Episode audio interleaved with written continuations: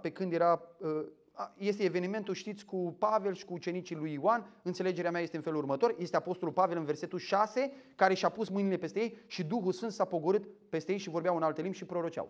Este opunerea mâinilor dată apostolilor, cum Pavel spune foarte clar, că a primit apostolia să primească la ascultarea credinței pe toate neamurile. Asta i-a fost o chestie dată apostolilor, nu am niciun fel de problemă că apostolului practica opunerea mâinilor cu totul specială. Iar în versetul unsprezece și doisprezece, că e tot în același pasaj și aici văd că este despre uh, punerea mâinilor, Dumnezeu făcea minuni nemaipomenite prin mâinile lui Pavel. Ce era Pavel?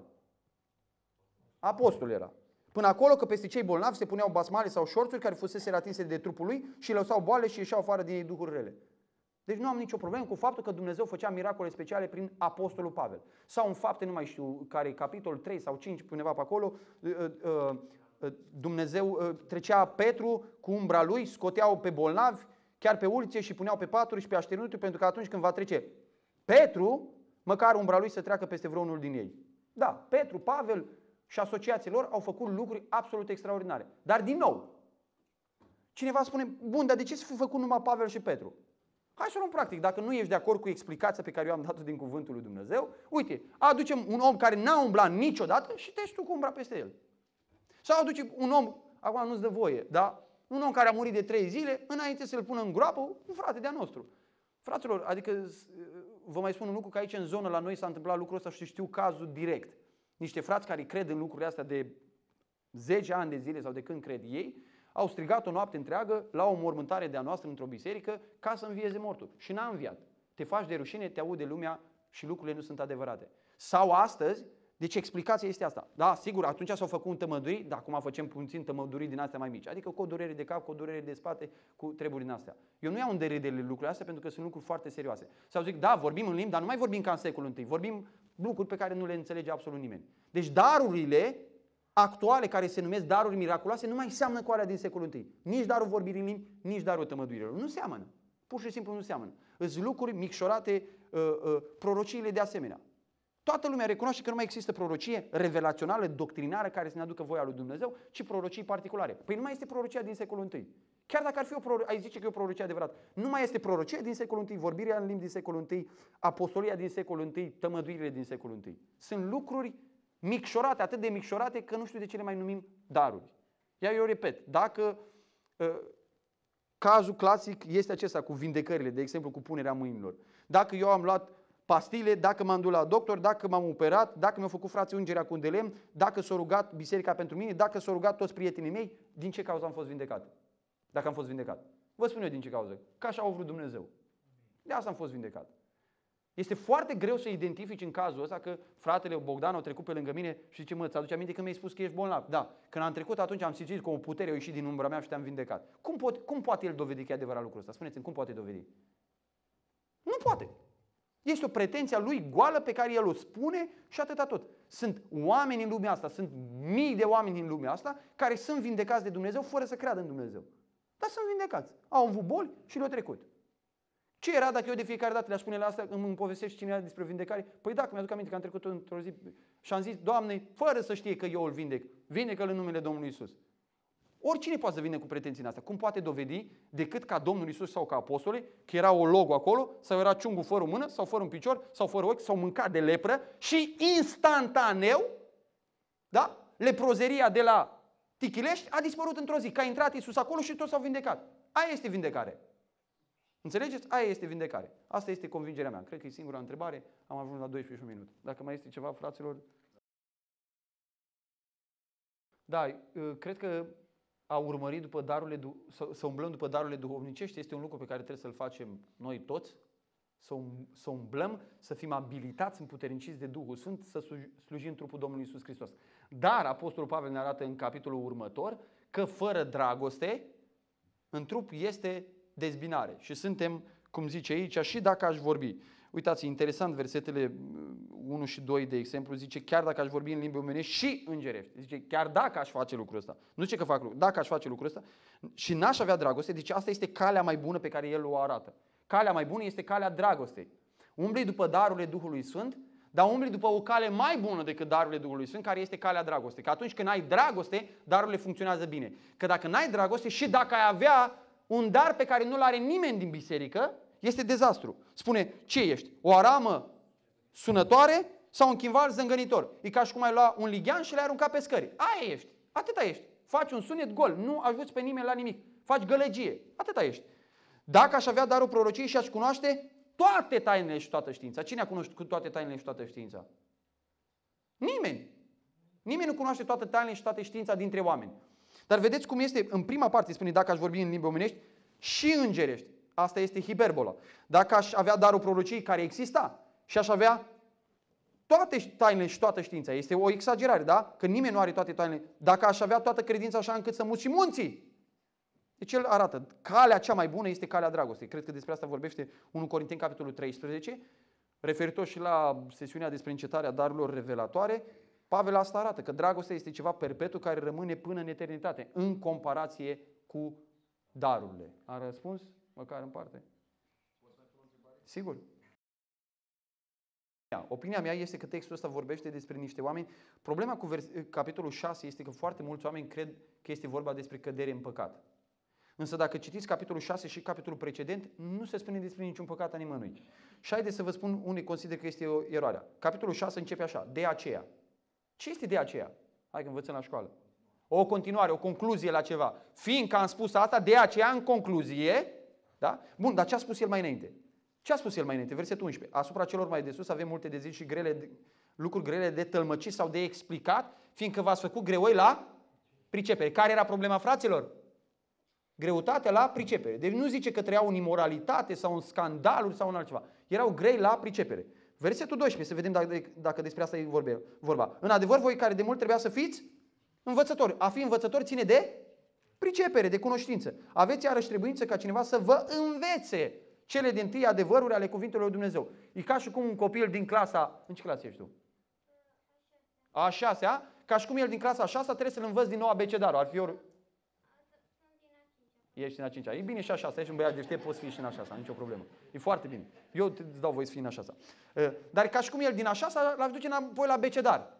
Zice, măi, cum ai ajuns în a șasea? Păi am făcut școală în România.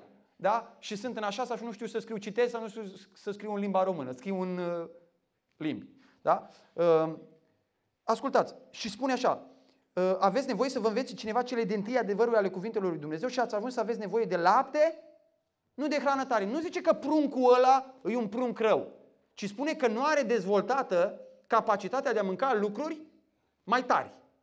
Deci nu zice că era imoral, ci că nu se dezvoltase. Și oricine nu se hrănește decât cu lapte, nu este obișnuit, nu este deprins cu cuvântul, cu cuvântul. Vedeți despre ce este vorba? Despre învățătură, despre cuvânt, despre capacitatea de a înțelege.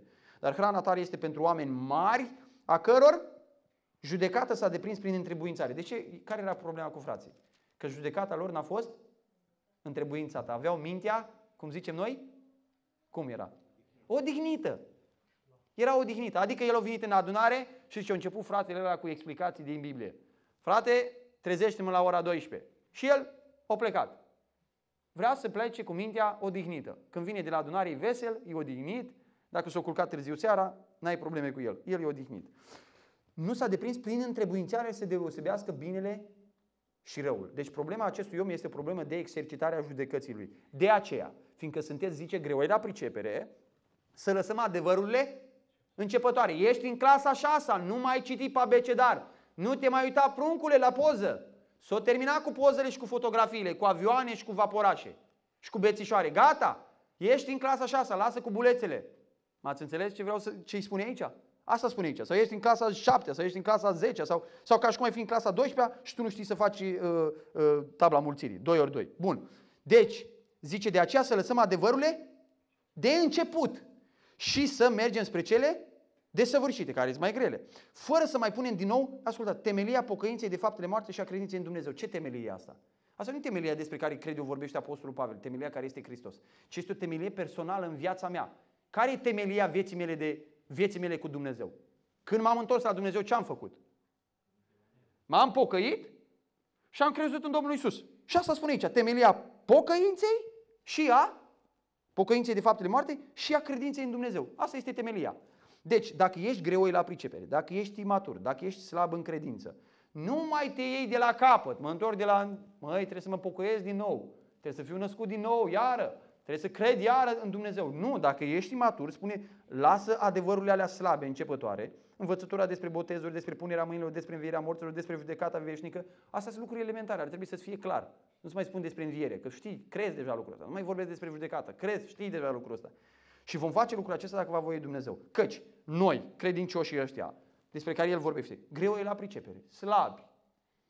Dacă am fost luminați odată, dacă am gustat darul ceresc, dacă ne-am făcut părtași Duhului Sfânt, dacă am gustat cuvântul cel bun al veacului, al lui Dumnezeu și puterile veacului viitor și dacă am căzut, în ce sens am căzut?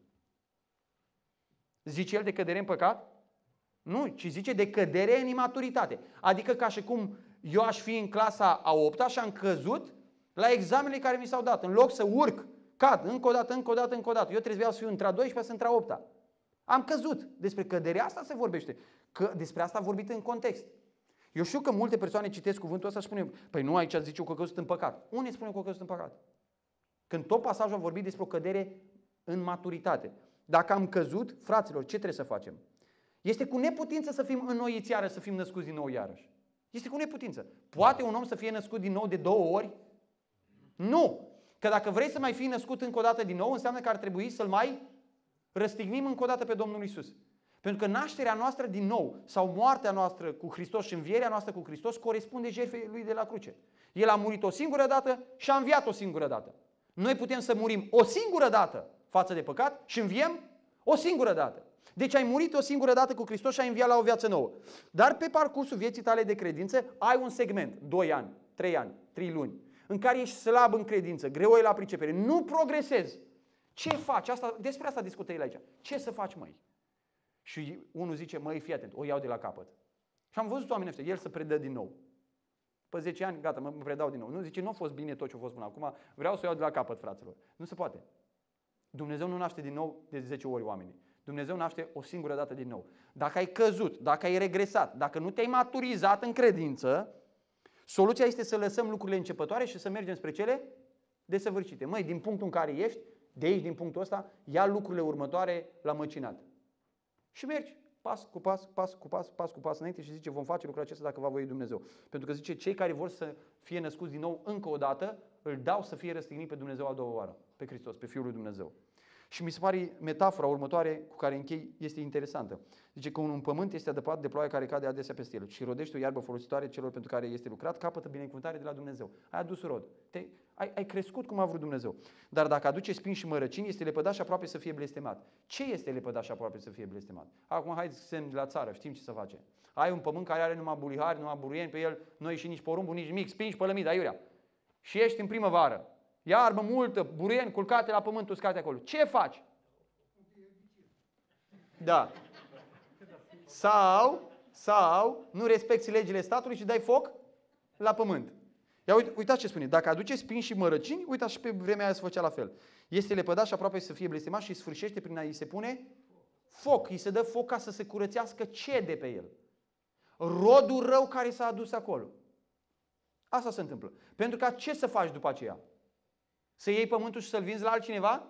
Nu! Ci să iei pământul și să pornești din punctul ăla cu el, cu un pământ curat, să te duci înainte. Deci metafora pe care Apostolul Pavel, din punctul meu, metafora pe care el o folosește, nu este o metaforă care vorbește despre lepădarea omului, ci despre lepădarea rodului de pe el, a spinilor, a mărăcinilor, a lucrurilor rele de pe el. O curățire a terenului pentru ca să fie folosit de Dumnezeu. Măcar că vorbim astfel, prea iubiților, totuși de la voi așteptăm lucruri mai bune care... E foarte importantă expresia, care însoțesc mântuirea. Care însoțesc mântuirea. Apostolul Pavel n-a vorbit aici despre moralitatea unui om, păcatele lui și așa mai departe. N-a vorbit despre mântuirea unui om, ci a vorbit despre ceva ce însoțește mântuirea și aia este maturizarea noastră în credință. Domnul să ne ajute. Amin. Amin. Nu mai au întrebări.